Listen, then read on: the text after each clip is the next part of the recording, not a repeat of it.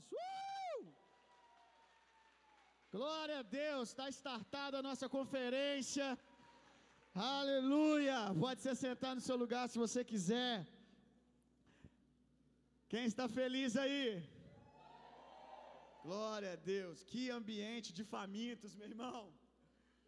Que que é isso, meu irmão? Que que é isso? Que casa é essa? Que lugar é esse? Que lugar é esse? Muito obrigado, Jesus, por esse lugar. Que lugar é esse? Verdadeiramente, esse lugar é porta do céu. Os anjos de Deus estão descendo e subindo. Aleluia, nós reconhecemos o Senhor nesse lugar, Jesus. Glória a Deus. Muito obrigado, Jesus. Muito obrigado, muito obrigado.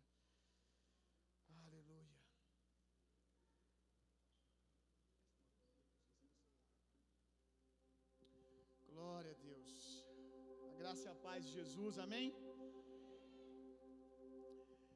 E aí, o que, vocês acharam desse telão, gente? Poxa, a gente tem que ter um desse, não tem?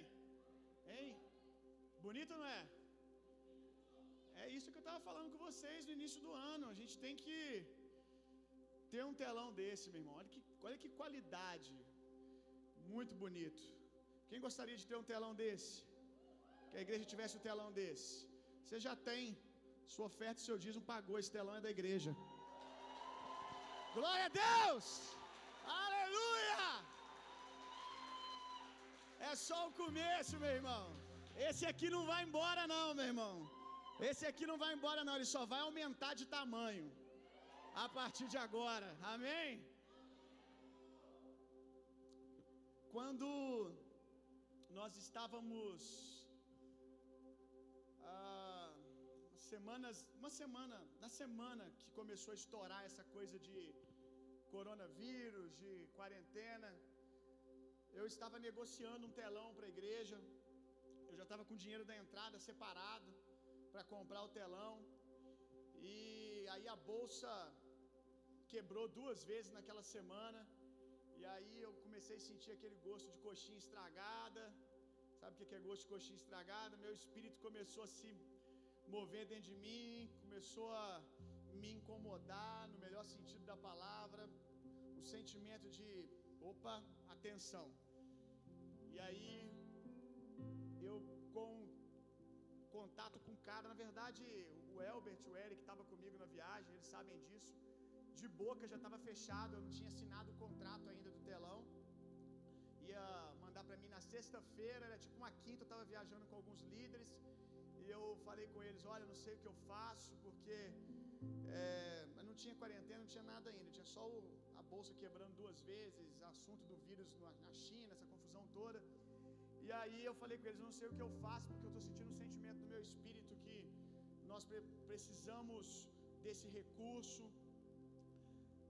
E aí eu peguei o telefone, liguei pro cara e falei, cara, você vai me desculpar, mas meu espírito está dizendo que não é a hora. Você quiser, quando isso tudo acabar, deixa a gente ver as coisas mais chegando no lugar, o que, que vai dar essa confusão toda que estão falando, que se se vai chegar no Brasil, se o Brasil também vai entrar em quarentena, se não vai. Aí ele falou comigo assim, cara, mas o povo de Deus, essas coisas não atacam o povo de Deus, não. Isso não prejudica o povo de Deus em nada. Deus vai preservar você. Ainda deu uma afrontadinha, né? Pode comprar o telão, cara. Deus é contigo. Eu falei: olha, o povo de Deus não passa por coisas como essa, porque o povo de Deus tem homens como José que sabem discernir o tempo e o modo. Eu falei com ele: Não, dessa vez eu não vou, não. Se você quiser, quando isso tudo acabar, ainda me vender, a gente compra. E aí passou menos de uma semana, uns cinco dias, por uma história que a igreja não ia poder se juntar mais, a gente não ia poder ter culto mais. E aí eu virei para nossa equipe e falei: Glória a Deus por esse dinheiro que a gente tem guardado, porque agora nossa prioridade não é o telão, nossa prioridade agora são pessoas. Nós vamos socorrer pessoas, nós precisamos estar com dinheiro no caixa para suprir a necessidade das pessoas. Qualquer urgência, a gente tem condições de honrar o nosso compromisso do aluguel, de honrar as nossas contas, caso a arrecadação da igreja caia. Obviamente caiu, né? E durante esses quatro meses de quarentena que nós passamos, sem nos ajuntarmos, eu falei incessantemente de que Deus liberaria um romper esse ano. Quantas vezes eu preguei sobre o Deus do romper, quantas vezes eu preguei que Deus iria liberar algo poderoso esse ano, que esse era um ano especial para a nossa igreja. Preguei durante os quatro meses, oramos sobre isso. Quando nós voltamos da quarentena, nos primeiros cultos eu falei: olha, não, não teve um ano até hoje onde Deus será tão glorificado quanto nesse ano de 2020, porque não vai sobrar glória para ninguém. As pessoas vão terminar o ano sem entender nada. Realmente não foi a minha capacidade, não foi a minha inteligência, não foi o meu dinheiro. Só Deus podia ter feito isso, porque eu perdi quatro meses do ano. Eu não pude trabalhar, eu não pude produzir igual antes. E quando nós voltamos, eu comecei a falar com vocês que Deus estava dizendo para mim que os últimos três meses do ano seria tão poderosos que você não sentiria falta de um dia que você perdeu nesse ano. E eu fui falando, liberando essa palavra, e quando foi agora ali em cima, Deus falou comigo: olha o telão. Eu estou botando vocês no time certo. Quando a quarentena começou, você queria comprar um telão. Pois bem, qual foi a palavra que eu te dei? Que os últimos três meses do ano ia ser um três meses de violência, de autoridade, de poder. E aí Deus falou comigo: olha o calendário. Estamos começando o mês de outubro. E nós temos exatamente três meses agora, até o final do ano. E eu não calculei isso, eu não pensei nessa conferência pensando nessa data. Agora que Deus falou comigo, olha o calendário. Quando eu botei lá no ano, eu contei. Outubro, 1, 2, 3. Adriele compartilhou um sonho que ela teve comigo. Eu vou resumir. Ela teve um sonho de que estava rolando adoração aqui, o pau estava quebrando. E de repente um cavalo veio aqui na frente do altar, gigante, um cavalo grande, forte, branco. E eu montava nesse cavalo e eu saía acelerado, o cavalo era muito veloz. E aí eu cheguei hoje na base, o Ito chegou para mim, pastor, eu tive uma visão. Eu tive uma visão, uma visão com cavalos. Aí ele falou comigo assim, pastor, eu via três, quatro cavalos brancos e eles corriam com muita velocidade. Só que de repente começava a aparecer uns cavalos negros, uns cavalos negros e tinha uma nuvem escura em volta deles, mas de repente um vento forte vinha com nuvens escuras e levava esses cavalos embora. E os cavalos da igreja, os cavalos brancos, aceleravam numa velocidade absurda. Aí eu virei para o Andrei e falei: Andrei, um dia antes de eu receber as duas visões, eu virei para o Andrei e falei: Andrei, é umas coisas que nos quebra a cabeça de Deus, que é loucura. Antes de receber a visão dos dois, o Andrei começou a mandar para mim os vídeos que ele ia passar aqui durante o louvor. Aí eu, sem eu saber de nada, eu virei para ele e falei assim, cara, só não pode faltar uns cavalos correndo. Aí ele falou assim: Poxa, pior que eu tava para colocar uns cavalos e eu não coloquei. Eu falei: Não, coloca, cara. Por que, que eu falei isso? Porque um dos dias que eu desejei um telão igual esse, eu estava assistindo um evento da Bethel. No meio da adoração começou a correr cavalos brancos. E naquele dia, antes de você ver, foi naquele dia que eu vi esse telão aqui. Foi naquele dia que os meus olhos espirituais viram o futuro. Eu falei: um dia minha igreja vai ter um telão e eu vou passar esses cavalos exatamente assim. Olha que incrível, meu irmão.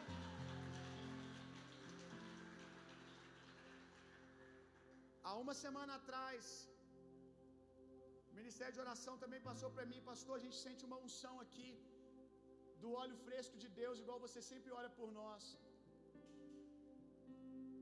Tem um texto em Salmos que diz: O óleo do Senhor vem sobre mim, o óleo fresco do Senhor vem sobre mim e me dá a força de um boi selvagem. Nesses dias de conferência, meu irmão, Deus vai dar uma unção para você, uma autoridade para você. Não é por estratégias que você vai montar, porque você não tem tempo para montar estratégias. Vai ser algo sobrenatural, meu irmão. Esses cavalos falam de força e velocidade. e essa força e velocidade virá, está sendo liberado aqui nesse lugar, porque você vai receber um último grande batismo, meu irmão. Qual é o nome desse batismo?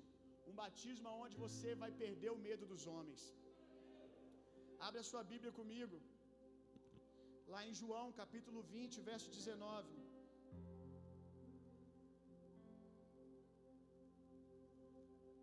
Vou pregar os três dias. E hoje o tema da conferência é um grande,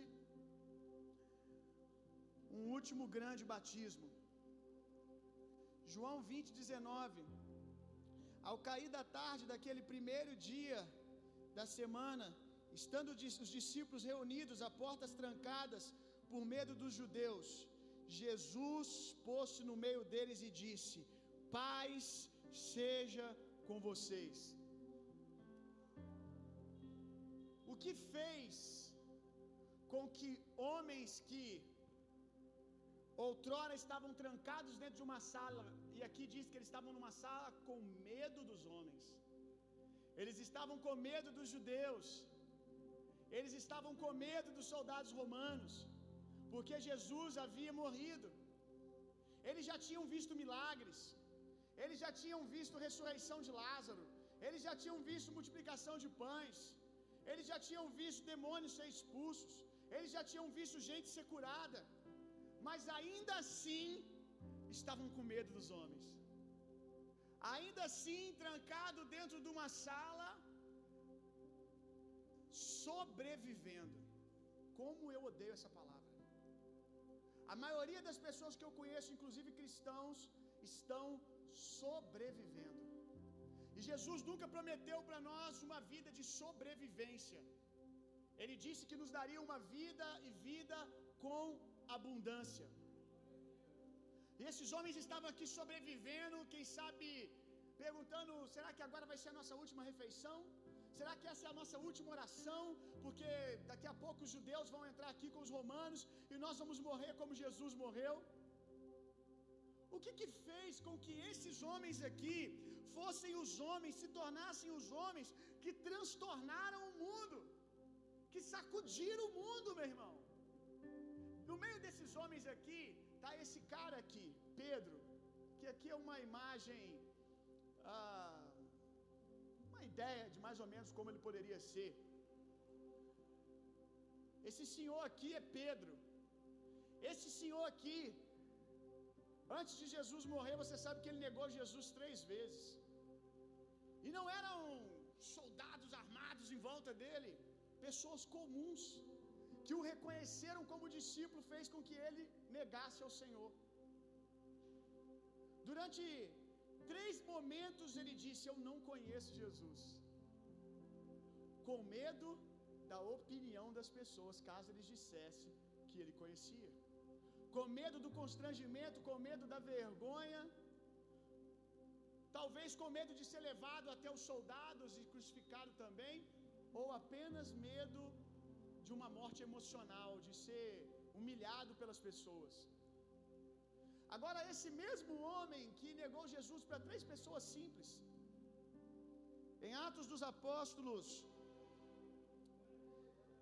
em Atos dos Apóstolos, você vai ver esse mesmo homem,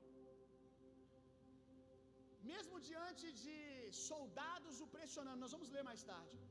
Soldados o pressionando, se você pregar o nome de Jesus mais uma vez, nós vamos matar você, nós vamos machucar você, nós vamos castigar você. E ele diz: Julguem vocês se cabe mais obedecer a Deus ou a vocês. Esse mesmo homem que negou Jesus três vezes para pessoas comuns, você viu aqui uma representação de como ele decidiu morrer. Como ele decidiu como ele decidiu morrer, porque quando os soldados deram a, quando Roma deu a sentença de que ele morreria pendurado numa cruz, na hora que ele chegou e viu a cruz que ele ia morrer, a história aí não está mais na Bíblia, a história da igreja conta. A história narra que ele começou a gritar: pedindo aos seus algozes que não crucificassem ele como Jesus. Ele começou a dizer: Eu não sou digno de morrer igual ao meu Senhor. Não me façam isso. Não me crucifiquem do jeito que vocês crucificaram Jesus, porque eu não sou digno de morrer igual a Ele. Me crucifiquem de cabeça para baixo. E foi assim que ele morreu. O que, que aconteceu com esses homens, gente? O que, que aconteceu? Que tipo de batismo esses homens receberam? Batismo é mergulho. Que tipo de mergulho? Que tipo de imersão no poder de Deus esses homens deram? Para não ter mais medo dos homens. E talvez você diga: Eu já fui batizado, pastor, no Espírito Santo. Eu já recebi o meu batismo nas águas, Espírito Santo, o batismo do novo nascimento, quando eu aceitei Jesus, o Espírito Santo fez morada dentro de mim. Depois eu já recebi o batismo do Espírito Santo. Então, o que mais eu posso receber? Eu sempre digo, mas hoje eu quero pontuar.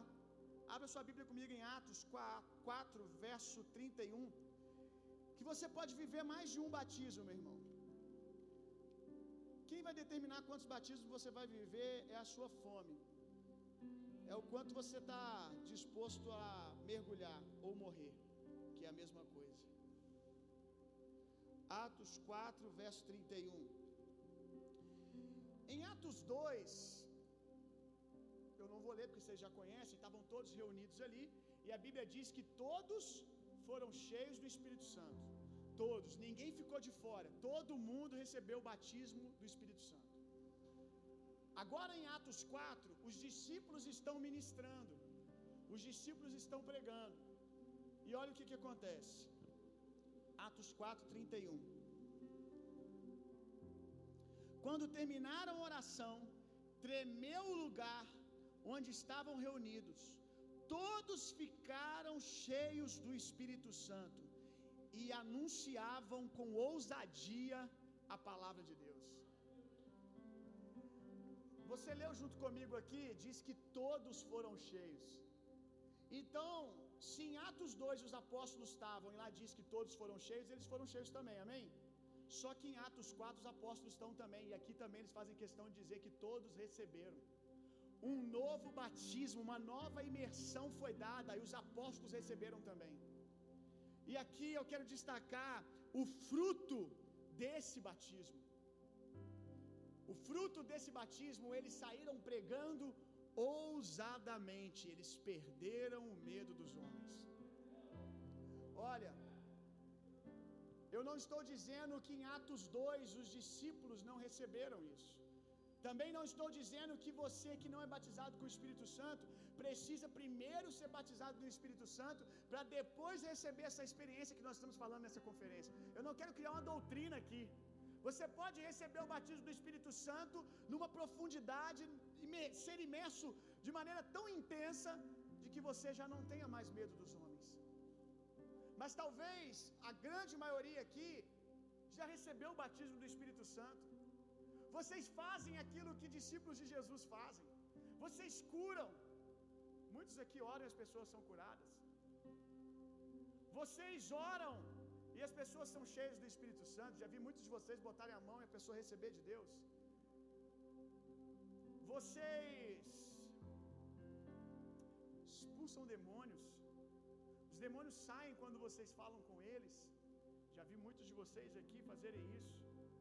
Mas também já vi os mesmos deixarem de corresponder a Deus pelo simples medo da opinião das pessoas. Já vi os mesmos que expulsam demônios, que curam enfermos, terem medo de se posicionar no seu chamado e no seu ministério, porque não ia ficar bem na fita com as pessoas, preocupado com a opinião dos homens.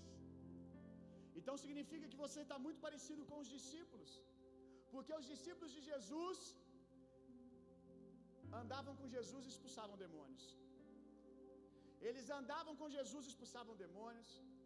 Na comissão dos 70 diz que eles expulsaram demônios e eles curaram enfermos. Curaram enfermos. Eles também viram pães multiplicar na mão deles, sinais e maravilhas. Eles viram coisas extraordinárias, experiências poderosas, mas ainda assim, quando os homens gritaram mais alto, eles se esconderam dentro de um cenáculo. E aí a gente vai para Davi, sempre difícil, né? Não ir para Davi. Davi diante de Golias, e Golias grande, forte, mais de três metros de altura, e Golias está gritando, diz o texto que ele grita, ele afronta durante 40 dias, quarentena. Preguei até sobre isso dentro da quarentena. Durante 40 dias, Golias ficou gritando e afrontando o exército do Deus vivo. E nós estamos falando ali, meu irmão, de homens fortes. Os irmãos de Davi, por exemplo, eram tão fortes que você sabe que quando Samuel foi lá para escolher quem seria o rei de Israel, ele pensou que fosse todos os irmãos de Davi menos esse, menos ele. Porque os caras tinham carcaça de soldado, os caras tinham cara de soldado, eles tinham treinamento de soldado. E Samuel, é esse, é esse, é esse Deus. Não, não, não, não. É o rapazinho que não está aí. E aí chega um rapazinho franzino. Chega um rapazinho que não tem estrutura de soldado, ele não fala como um soldado, ele nem mesmo tem uma espada, foi dado a ele uma funda, gente, porque aquele jovem não conseguia nem carregar uma espada. Viveu a rejeição de ver os irmãos sendo escolhidos para a guerra, os padrões de homem. E você é um menino, você vai ficar aqui. Mas aí, Deus disse para Samuel: Samuel, eu não vejo como você vê. E como Deus vê de maneira profunda, porque a história vai mostrar para nós que aqueles rapazes fortes, aqueles rapazes musculosos, afinavam quando o gigante gritava. Muitos de nós temos uma carcaça, eu não estou falando agora física, mas uma carcaça, passamos uma carcaça emocional, de fortão, de fortuna, de que aguenta tudo, e era como esses caras, bastou aparecer alguém maior do que eles, bastou aparecer Golias, que Golias gritou 40 dias, eles ficaram nas trincheiras. Golias perguntando: será que tem alguém aí para lutar aqui comigo? Só um só, tem um grandão aí, um fortão? Ninguém. Até que se ouviu um som e Golias com certeza ouviu o som e teve que fazer assim, ó. Por quê? Porque era um jovem baixinho chamado Davi que disse assim: Quem é você, o grandão aí, para afrontar o exército do Deus vivo? Você vem a mim com esses paus, com essas varas, eu vou contra ti no nome do Senhor dos exércitos. Davi ele era pequeno por fora, Golias era grande por fora, mas Davi era gigante por dentro, porque ele andou tempo demais com Deus para ainda continuar tendo medo dos homens.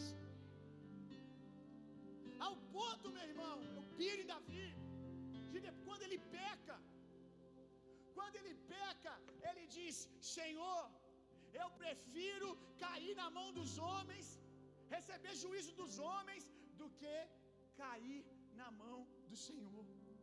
Aliás, ele vai dizer, né? Que caia sobre mim todo todo o peso, todo o jugo do meu pecado, que o Senhor me julgue. Ele não tinha medo de ninguém, meu irmão. Ele não temia diante de nenhum grande exército, porque era um homem morto. E é esse nível de batismo que nós precisamos, meu irmão.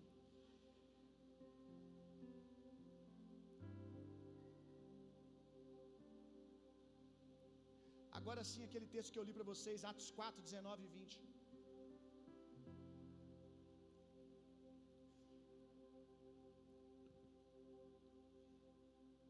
Chegaram para Pedro e para João e disseram: Olha, vocês não podem mais pregar essa palavra, vocês não podem mais falar desse Jesus. E eles respondem: Julguem os senhores, julguem vocês mesmos se é justo aos olhos de Deus obedecer aos senhores e não a Deus, pois não deixemos, não podemos deixar de falar do que temos visto e daquilo que nós temos ouvido. Eu não posso conter. A gente canta tanto, né? O fogo que está cerrado ao meu peito. Eu vou ter que arriscar saber se vocês vão estar dispostos a me bater, me matar, porque eu não posso conter isso que está dentro de mim. Agora, esse batismo, ele tem que ser feito de maneira espiritual. Tem que ser feito de maneira espiritual. Tem que ser o Espírito Santo para gerar isso em nós. Porque se não for o Espírito que gera em nós, nós corremos, corremos o risco de nos tornarmos pessoas orgulhosas e prepotentes. Não ter medo dos homens não significa ser uma pessoa arrogante, orgulhosa e prepotente. Significa ser uma pessoa livre. A Bíblia diz que o Espírito de Deus nos dá espírito de ousadia e de equilíbrio. Olha que coisa incrível. Só o Espírito de Deus para fazer isso. São duas coisas que parecem ser tão distintas. Ele nos dá espírito de ousadia, intrepidez e de moderação. Por isso que tem que ser feito de maneira espiritual, porque precisa ser feito uma ousadia, intrepidez precisa ser feita a partir de um espírito de equilíbrio e de moderação. Se não for a partir de um espírito de moderação e de equilíbrio, você se torna uma pessoa prepotente. Você se torna uma pessoa arrogante, uma pessoa que ninguém quer estar perto. Nós saímos de uma série de mensagens há pouco tempo, aonde nós falamos de que Deus nos chamou para reinar. Coroas na cabeça e baldes de toalhas nas mãos. Porque precisamos ser reis com um coração de sacerdote. Se não for rei com coração de sacerdote, não serve. Reis sem o coração de sacerdote é Saul no fim da sua vida. Orgulhoso, arrogante e doente. Você já se perguntou o que, que você já deixou de fazer na sua vida por medo da opinião dos homens?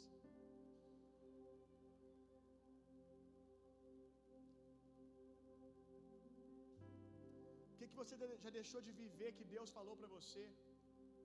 Qual direção que Deus já falou para você ir? Ou que você até foi, mas você tem ido a passos lentos por medo da opinião das pessoas. Com medo de se frustrar, com medo de passar vergonha.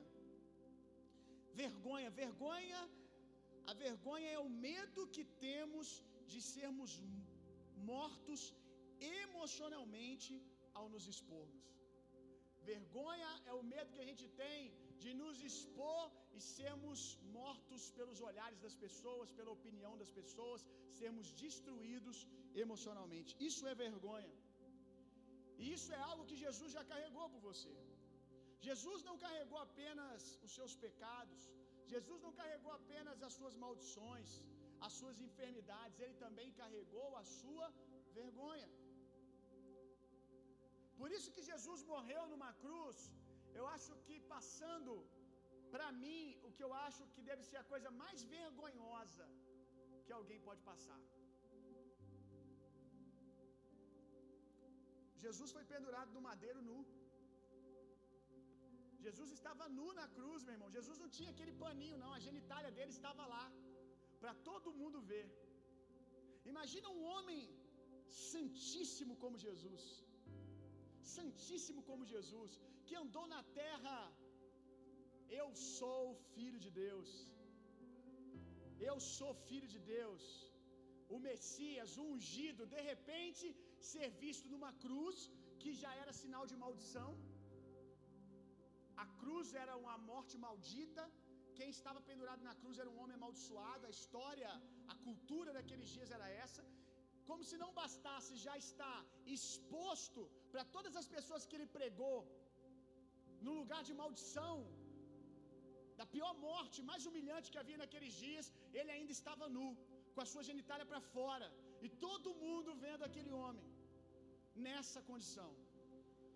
Imagina só por um segundo para você não passar mal.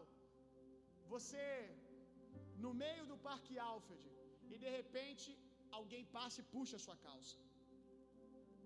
Rapidamente você vai pegar e vai subir. Mas me fale sobre o sentimento de constrangimento que você vai sentir. Num ônibus, diante dos seus amigos, Alguém chega e te expõe, mostra a sua nudez diante de todo mundo, mesmo que seja por rápidos segundos até que você levante e coloque a sua calça. Se quatro pessoas te viram, se uma pessoa te viu, já é o suficiente para talvez você entrar numa depressão. Para talvez você nunca mais querer sair na rua, revendo essa cena todos os dias. Agora imagina diante das pessoas que olhavam para você como alguém santíssimo. Hein? O nível mais alto. Um grande homem de Deus, o próprio filho de Deus. E agora o próprio filho de Deus está exposto. Quantas coisas você já disse até corretamente? Rapaz, eu sou um homem de família, isso eu não faço. Eu sou uma mulher de família, isso eu não faço. Esse tipo de coisa. Alguns de vocês aqui que já foram do mundo, que andaram distante de Deus por algum tempo, vocês tinham uma moral de coisas que vocês não faziam porque era uma exposição de vergonha que vergonhava você, os seus pais. Sim ou não? Não, isso eu não faço. Aqui é um, uma barreira, eu não passo daqui porque eu não posso conviver com essa vergonha. Coisas que você já disse, se eu passar por isso, eu não sei nem o que eu faço da minha vida quando vi alguém passando. Pois Jesus viveu o ponto mais alto da vergonha e da humilhação diante de todos os homens aquele dia. E não era diante apenas dos seus amigos, dos seus inimigos. Porque muitas vezes nós deixamos de fazer algumas coisas porque nós temos medo de provarmos para os nossos inimigos que eles estavam certos.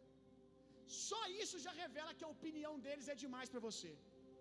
Só isso já revela que você ouve na frequência errada, que você deveria nem mesmo ouvir o que eles estão falando. Jesus já carregou toda a vergonha por mim e por você. Nós não precisamos mais ter medo da opinião dos homens. Ele disse para aquela mulher, depois que os homens jogaram as pedras: Cadê aqueles que te acusavam? Alguém? Olha ao seu redor. Não há ninguém. Eu também não te julgo. Eu também não te condeno. Vá e não peques mais. A Bíblia diz: nenhuma condenação há, nenhum tipo de acusação há para aqueles que estão em Cristo Jesus. Não há ninguém que pode dizer algo ao nosso respeito que seja mais verdade do que aquilo que Deus diz sobre nós, meu irmão.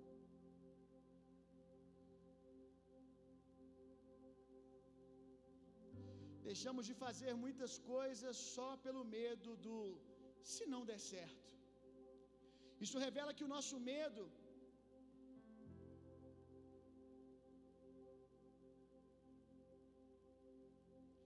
é não ter a estrutura que o nosso medo, na verdade, é de não ter estrutura para aguentar depois os olhares das pessoas. Eu falei que não ia dar certo, eu falei que você não ia conseguir. E se não der certo? E se der certo? Já te fez essa pergunta? E se der certo? E se não der? E daí? Ah, o que os outros vão pensar, o que os outros vão falar. E daí? Foram eles que morreram nu por você numa cruz? Ah, o que as pessoas vão falar de mim depois? Ah, bem que eu avisei que ele não ia conseguir. Meu irmão, se tem alguém que faz as coisas com plateia, sou eu. E o tempo todo eu sei que há parte dessa plateia.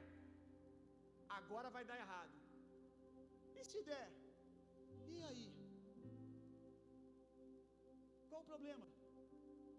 Eu estou te fazendo essa pergunta porque acho que você tem que se fazer. Por que, que você tem tanto medo do que as pessoas vão falar?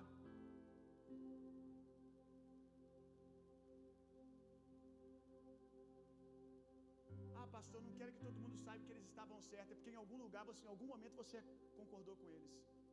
Porque para mim, mesmo se não der certo, o que eles disseram não faz sentido nenhum para mim. Ainda assim, eles estão errados.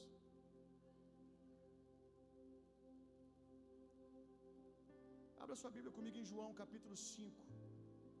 Desculpa, não, abre em Daniel capítulo 3. Daniel capítulo 3, verso 17 e 18.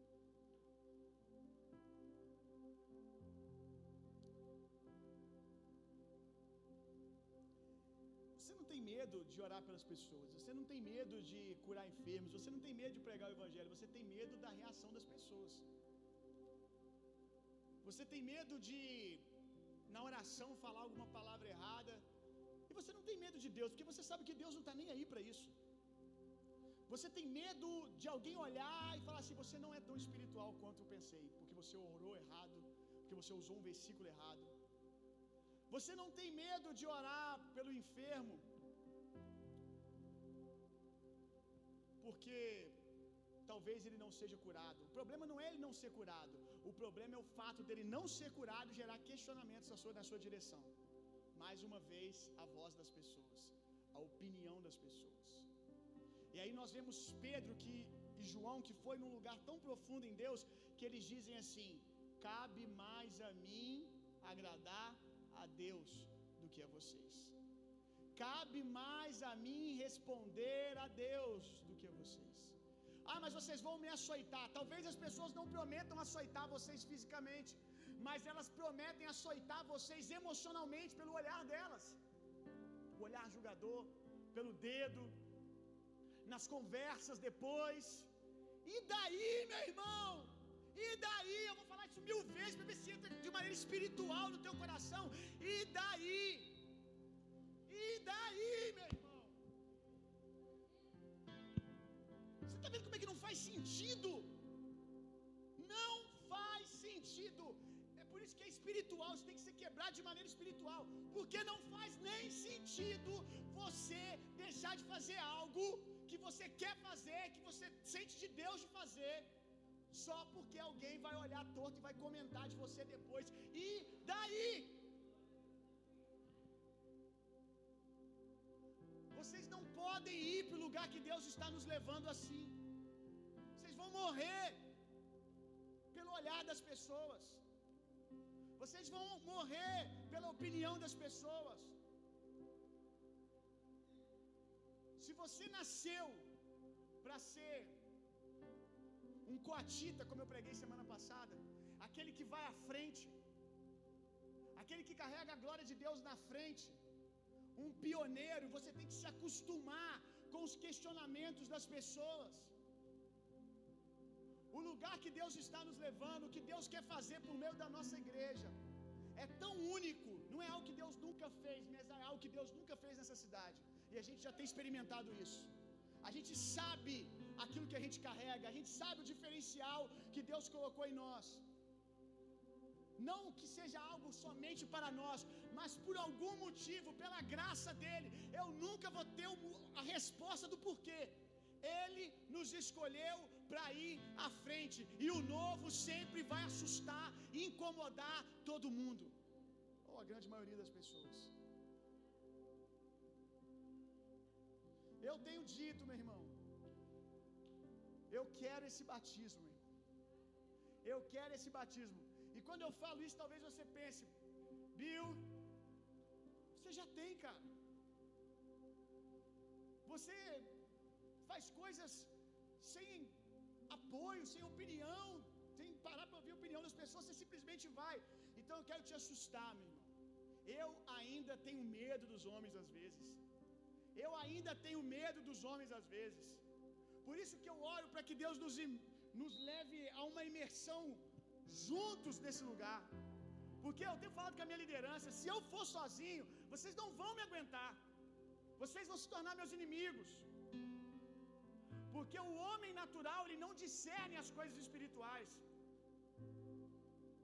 O homem carnal, ele não entende as coisas espirituais. Então só resta para ele criticar, só resta para ele questionar. Mas o homem espiritual discerne as coisas espirituais. E eu tenho falado com a minha equipe: orem, orem, para que vocês não se tornem os adversários de amanhã, os inimigos do novo. Eu não quero que nenhum de vocês se percam, pelo contrário, eu quero que todos vocês se transformem em coatitas, que todos vocês se transformem em homens e mulheres que vão à frente, carregando a glória de Deus. Daniel, capítulo 3, verso 17 e 18. O rei naqueles dias, Nabucodonosor, ele fez uma estátua, construiu uma estátua, e ele disse assim: Ó, tal hora do dia eu vou tocar um som, tocar uma trombeta, e quando essa trombeta tocar, todo mundo tem que ajoelhar. Essa estátua era a estátua dele. Todo mundo tem que ajoelhar e prestar reverência à minha estátua. Só que quando ele fez esse decreto, ele esqueceu que haviam três jovens ali, chamados Sadraque, Mesaque e Abidinego, que eram os nomes que eles receberam. Acho que é a peça, não lembro agora se aqui é peça. Acho que é. Os três nomes que eles receberam: Sadraque, Mesaque e Abidinego. E a trombeta tocou. Imagina assim, gente. Uma multidão, vamos imaginar assim, mil pessoas em volta de uma estátua em pé. Você quer saber que é vergonha? Se expor, olha isso aqui. Mil pessoas em volta de uma estátua. Ah, é Babilônia. Não é isso? Babilônia. Veio aqui agora. É Império Persa, não. Império. Império Babilônico. Nabucodonosor era rei do Império Babilônico. Aí uma estátua de Nabucodonosor, mil pessoas em volta aglomerada, e de repente toca uma trombeta. Quando toca a trombeta, todo mundo tem que ajoelhar. Aí na hora que todo mundo ajoelha, resta três, não resta um não. Ficou três caras em pé. Imagina a cena, meu irmão. Às vezes eu acho que vocês não pegam a revelação porque vocês não emprestam a imaginação de vocês para Deus, para o Espírito de Deus. Deus te deu uma imaginação, é para usar, irmão. Para que você mergulhe na profundidade do que está acontecendo. Olha essa cena: mil pessoas, todo mundo pega, dobra o joelho. Então, o joelho, ficaram baixinho. E os três cabras assim, ó.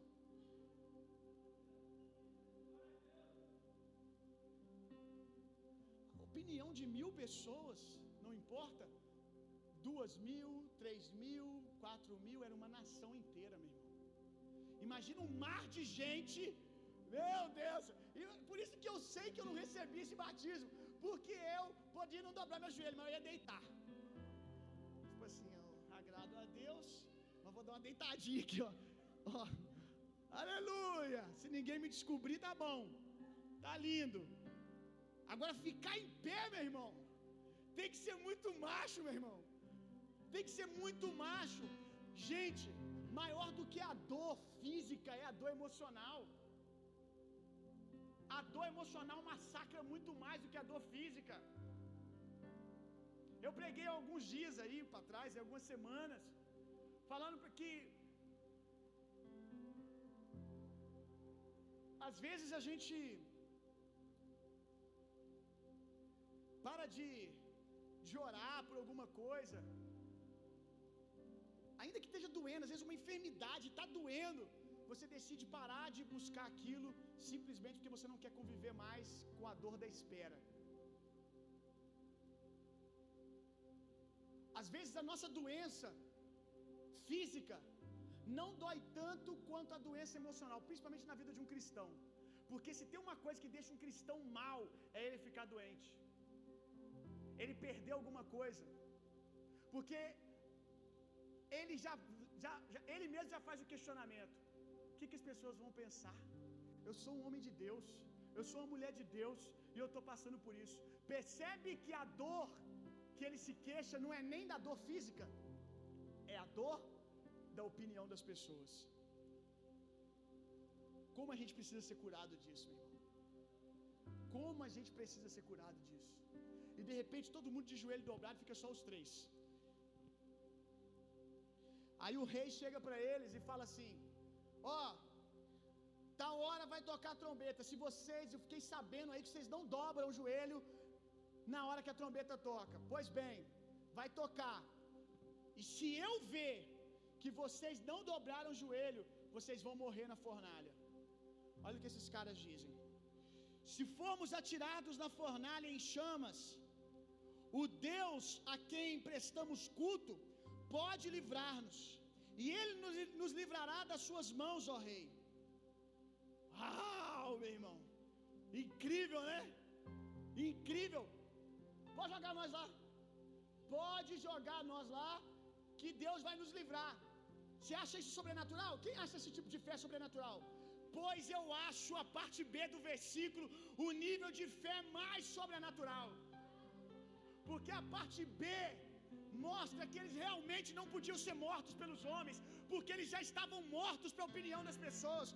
Olha isso aqui. Mas se ele não nos livrar, saiba, ó rei, que não prestaremos cultos aos seus deuses, nem adoraremos a imagem de ouro que mandasse erguer. Não tem um si, não, meu irmão. Não tem um si, não. A gente tem muita fé, às vezes, para falar de cura, de milagre, mas eu quero ver uma fé que te livra da opinião das pessoas. E eu aqui não estou dizendo que Deus não quer te curar, que Deus não quer te libertar. Eu só estou te dizendo que a maior libertação que você precisa é da opinião das pessoas, é do medo dos homens. Vocês precisam disso para ir para onde Deus quer levar vocês, meu irmão. Vocês não podem fazer o que ninguém fez com medo da opinião das pessoas. Vocês não podem ir aonde ninguém foi com medo da opinião das pessoas. Vocês não podem fazer o impossível com medo da opinião das pessoas. E eu não estou dizendo que sempre vai dar certo. Que sempre vai acontecer como 2 mais 2 é igual a 4 mas eu estou dizendo que haverá aprendizado. Você vai poder olhar para aquilo que está acontecendo e só para o que está acontecendo, sem se adoecer com a opinião das pessoas. Livra-te disso, meu irmão. Livra-me, Senhor. Livra-me dessa doença.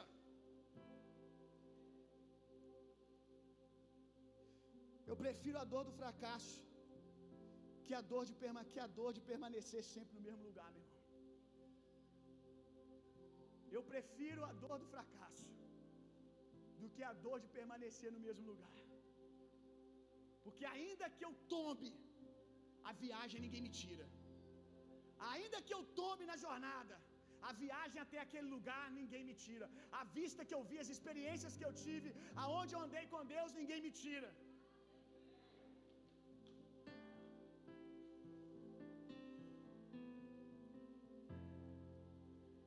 Prefiro o olhar das pessoas me julgando, que viver olhando para trás me perguntando: e se eu tivesse tentado?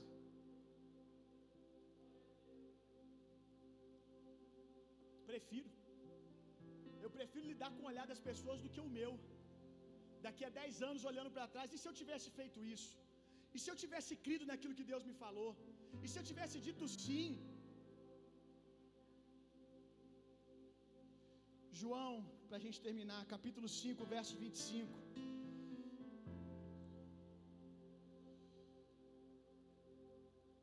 Diga comigo, só pode ser humilhado pelos homens quem está vivo. Morto não se ofende, irmão. Já viu morto? Tá ali no velório e os inimigos em volta dele. E os inimigos em volta dele. Porque tem gente que é assim, né? Foi inimigo a vida inteira e na primeira oportunidade do fracasso do outro quer estar tá lá para poder ver se está morto mesmo, se falhou mesmo. E às vezes os inimigos estão em volta e de repente os inimigos começam a falar mal do morto. Ah, porque ele foi assim, porque ele fez aquilo, porque fulano não sabe que ele era assim, que ele fez isso, que ele fez aquilo. Você já viu algum morto levantar para tirar satisfação? Já viu algum morto levantar? Ei, não fala mal de mim não. Morto não se ofende, meu irmão.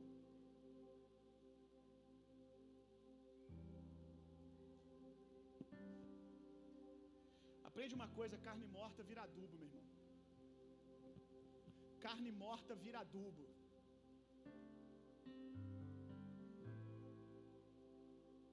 Homens que não se ressentem são terra férteis para sementes de avivamento, meu irmão. Homens e mulheres que não se ofendem são terras férteis para Deus fazer o sobrenatural, o impossível. Eu não cheguei até onde eu cheguei, não que eu tenha alcançado, mas a, tudo aquilo que Deus estabeleceu para mim.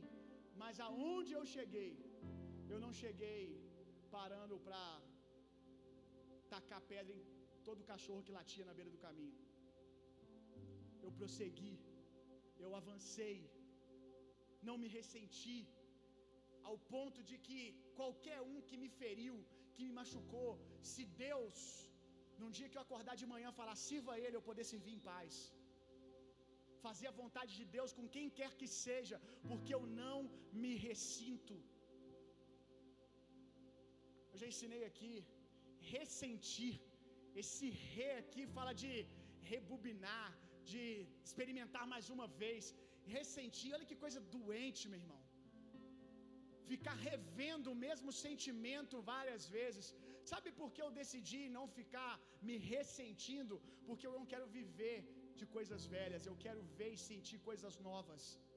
E eu não posso experimentar coisas novas, viver coisas novas preso na fita que rebobina toda hora. O diabo não tem o controle remoto da minha vida, meu irmão. O diabo não volta a fita todas as vezes que ele quiser.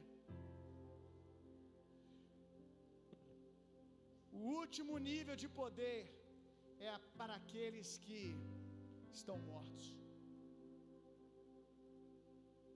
Existe uma unção que só aqueles que estão mortos liberam, meu irmão.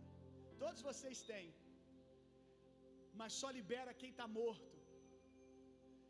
O profeta Eliseu ilustra bem isso, porque Eliseu, depois de morto, um homem foi atingido e caiu morto sobre a cova de Eliseu, e quando caiu ali, aquele homem foi ressuscitado, aquele homem foi curado, na verdade, ressuscitado, né?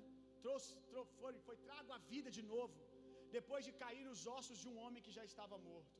Existe uma unção de vida. Essa é a dinâmica maluca do reino de Deus. Se você quer ganhar, você tem que perder. Se você quer viver, você tem que morrer.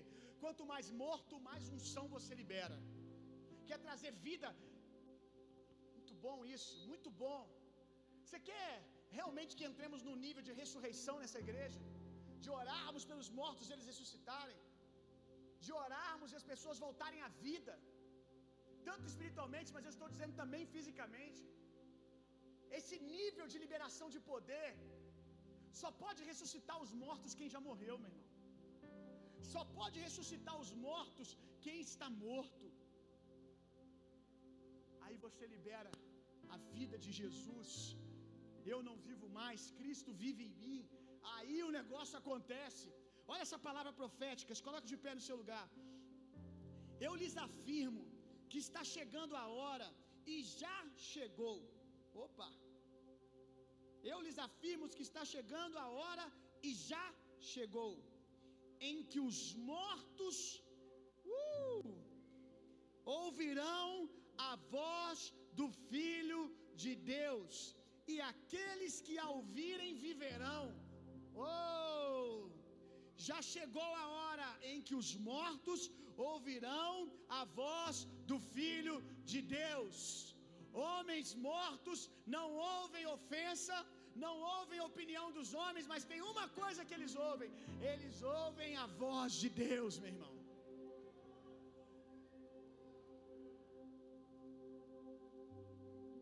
Entrega isso agora, meu irmão. Amanhã a gente vai continuar mergulhando nisso, meu irmão. Mas quem sabe para mim, para você, esse batismo vai chegar hoje. Tem que ser quebrado. Tem que ser quebrado na sua mente a autoridade dos homens. Tem que ser quebrado na sua mente a autoridade dos homens. Vocês são cavalos com cabresto. A religião colocou cabresto em nós, meu irmão. Nós precisamos quebrar o jugo do cabresto. Nós precisamos liberar a violência que está aí dentro, a autoridade no nome de Jesus. Precisamos liberar essa força e o poder de Deus que opera em nós, meu para cumprir aquilo que Deus estabeleceu. Amanhã eu vou falar mais sobre isso, do que Deus tem falado comigo algumas semanas. Você não pode ficar bem na fita com os religiosos e ter avivamento, meu filho. Deus tem com muito respeito e carinho apontado o dedo para mim e dito: Ei, não comece a gostar da opinião dos religiosos. Não comece a gostar do aplauso deles. Você não pode ter boa reputação com eles e avivamento ao mesmo tempo. O que, que você tem que liberar aí, meu irmão? O que, que tem que ser quebrado? Qual o cabresto? Posso fazer mais, pastor, para Deus, mas eu não consigo. Eu posso servir melhor o Senhor, os meus irmãos, mas eu não consigo porque eu tenho uma série de travas em mim, pastor. Eu tenho uma série de travas em mim.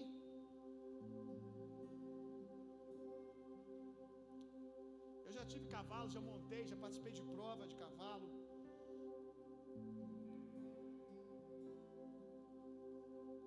E é incrível a força que um cavalo tem, meu irmão.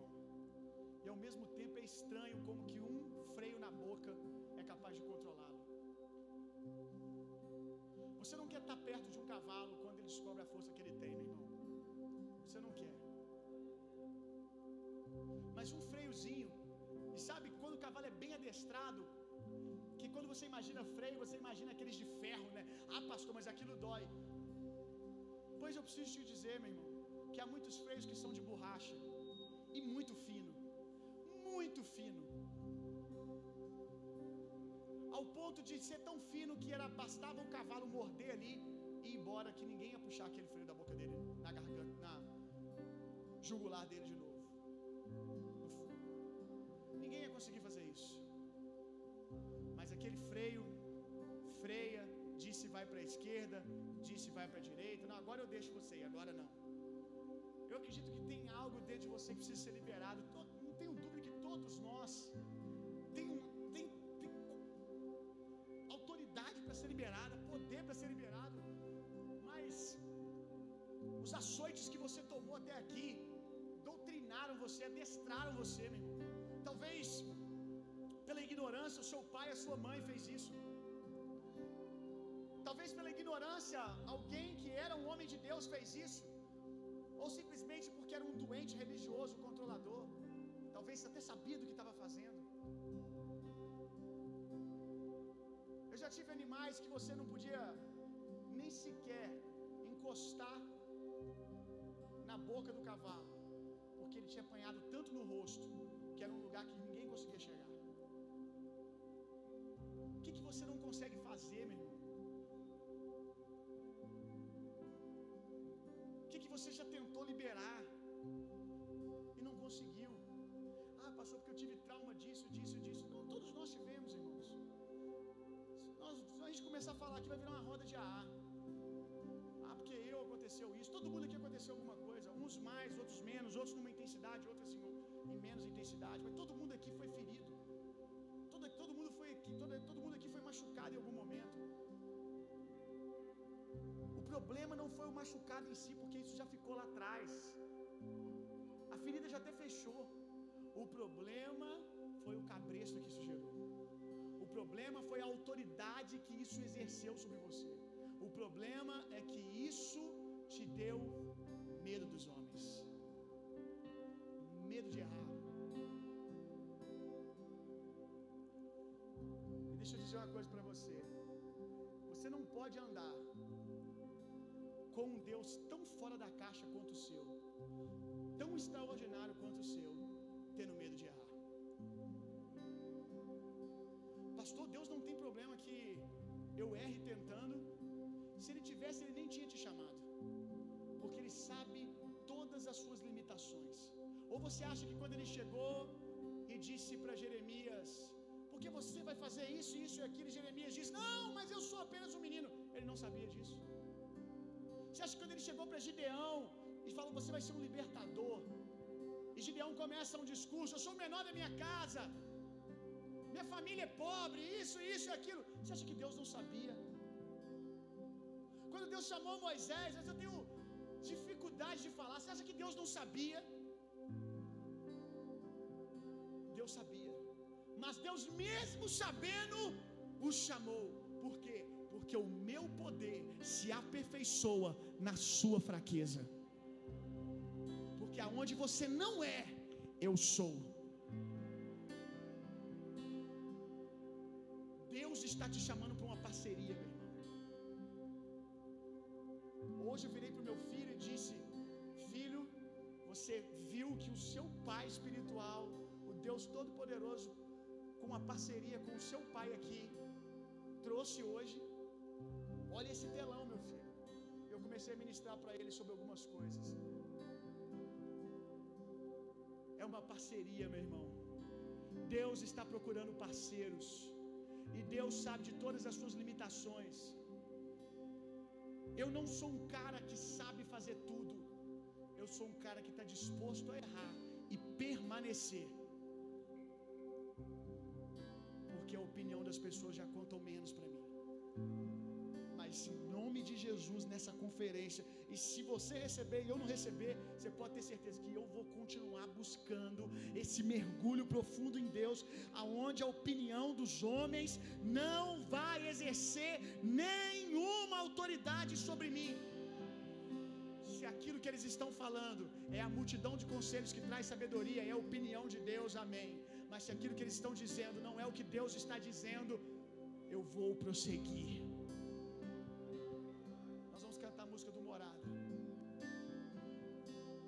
Você precisa cantar uma música aí, um salmo. Salmo eram canções de sinceridade. Salmos eram, eles abriram o coração deles. Davi, Davi, gente, esse cara que vira para um gigante e o gigante grita e ele. E aí? Significa nada para mim. Quando chegava diante de Deus, se derretia. Quando chegava diante de Deus, ele dizia: Os meus inimigos estão me cercando. Quando chegava diante de Deus, eu temo isso, eu temo aquilo. Mas quando ele saía da presença de Deus, ele sabia: eu estou pronto. Então, se você precisa cantar um salmo para Deus, canta agora. Abre o teu coração, revela os seus medos. Você sabe algumas coisas que você precisa liberar, fluir e não está conseguindo. Começa a dizer: Deus, eu não quero mais me ver preso pela opinião das pessoas. Se questione, você vai ver que é esse o problema. Eu te desafio. Converse com você mesmo, que você vai ver que esse sempre é o problema.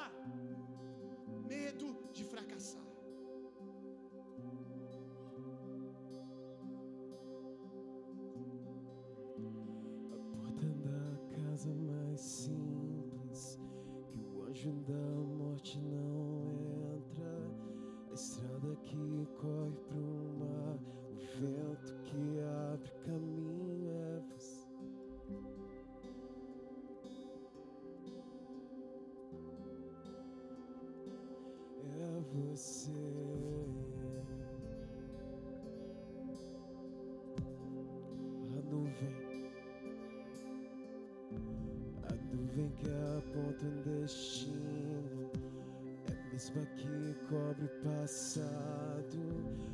Pão que sacia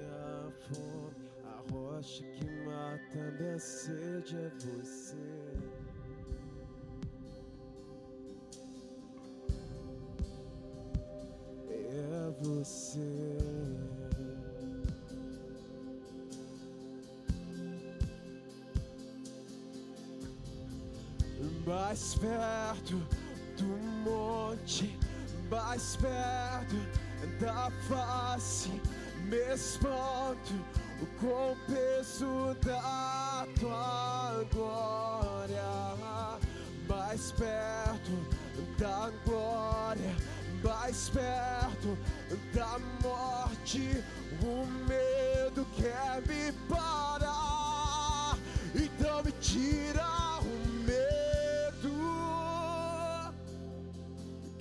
faz dizer Moisés.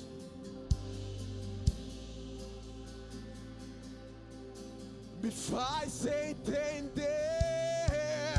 que a tempestade é você, chuva forte é você, vento forte é você, e o que me faz tremer as pernas, a porta aberta é você, mas a fechada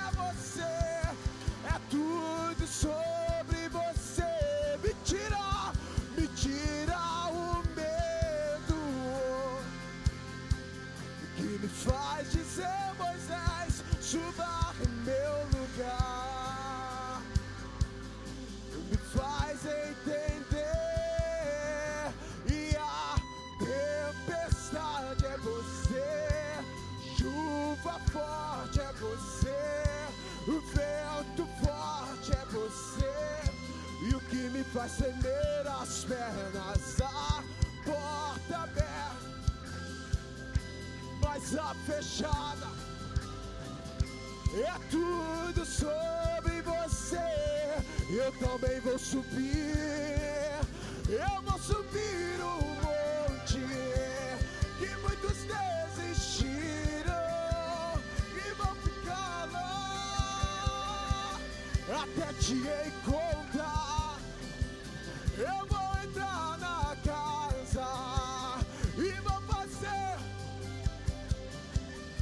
E vou ficar lá até te encontrar, até te encontrar.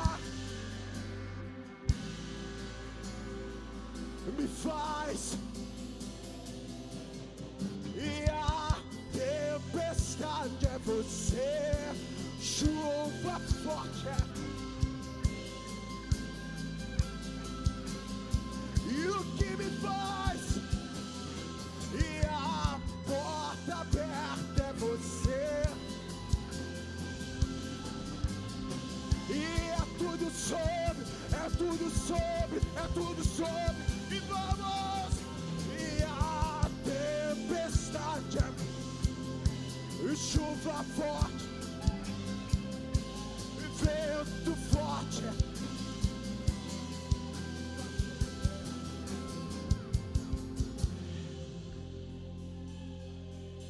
Mas a fechada é tudo sobre.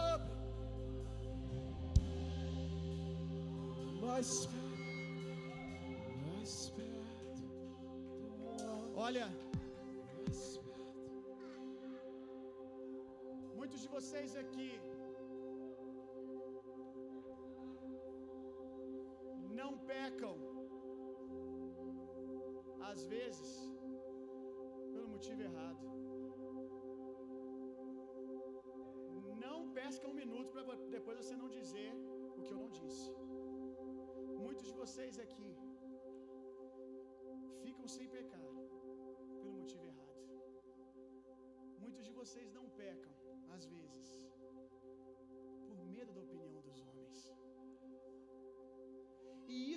parece bom. Só que no silêncio do teu quarto. Só que quando você está com o seu celular e não há homens para emitir uma opinião, aí você pode pecar.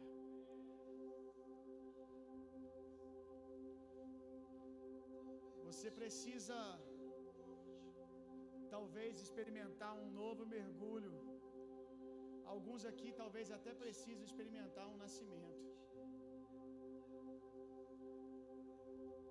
Você não vai deixar de pecar porque você está preocupado com o que as pessoas vão dizer.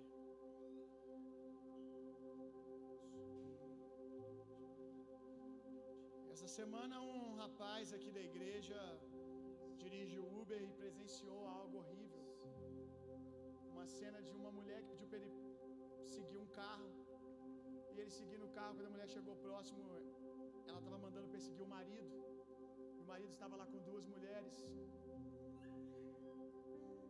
E aí ele virou assim para a mulher e falou assim: que a mulher queria descer do carro, queria que ele fosse lá com ela para poder mostrar para o marido que ela viu a traição. E aí ele virou assim, falou para ela: "Mas seu marido não tem lá uma arma, alguma coisa, não, né?" Aí o o rapaz ouviu da mulher: "Não, evangélico. Ele é presbítero da igreja.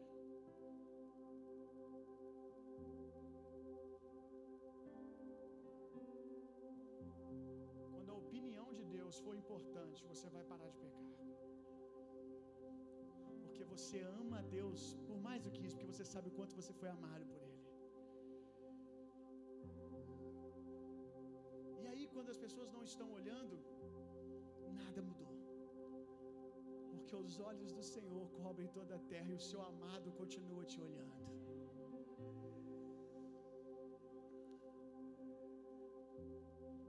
Alguns hoje vão ser despedaçados, meu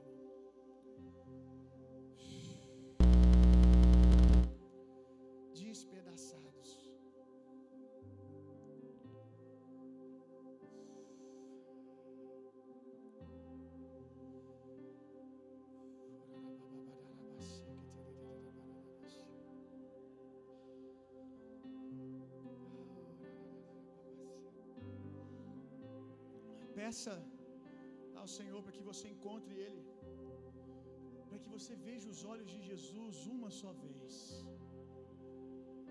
para que você veja a beleza da santidade de Deus, sinta a beleza, a profundidade da santidade de Deus. Todos os homens que estiveram diante dele caíram de joelho e diziam: Qual temível é esse lugar! Qual grande e glorioso é esse lugar! Todo lugar que Deus se manifestou, a expressão foi sempre essa: Ai de mim, que estou diante da glória de Deus. Eu oro para que Deus revele a beleza dele para você, meu irmão.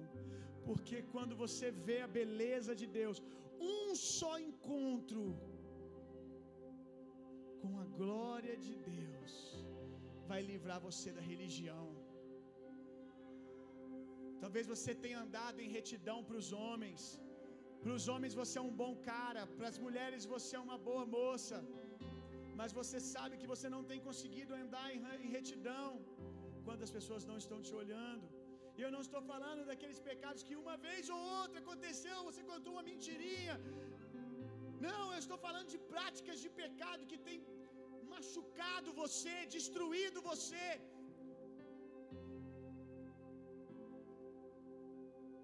Em nome de Jesus, que hoje você não veja o Jesus da religião, mas que você veja o grande eu sou diante de você, meu irmão. Que você tenha um encontro com a glória de Deus. E você vai ver que ela vai te desfazer e fazer de novo vai te desfazer e fazer de novo. Que ondas do amor de Deus venham sobre você. Que ondas do amor de venha poderosamente sobre você. Que ondas do amor de Deus, da opinião de Deus, tudo que você ouviu que veio te forjando até aqui sendo quebrado pela opinião de Deus, pela voz de Deus, dizendo quem você é para Ele, quem você nasceu para ser. Que ondas da opinião de Deus venha sobre você em nome de Jesus. Seja livre, seja livre. É tudo sobre você, Senhor. Mais perto do monte, mais perto da face, me espanto com peso da tua glória, mais perto da glória, mais perto da morte, o medo quer me parar, mais perto, mais perto. A sua carência tem nome. A sua carência tem nome. É a opinião e o aplauso das pessoas. Seja livre de toda carência agora. Seja livre. Você não tem que se vender para ninguém. Você não tem que baixar o seu nível do que Deus te chamou, de quem Deus disse que você é, para poder estar com alguém. Seja cheio de autoridade. Se levante como um homem de Deus essa noite.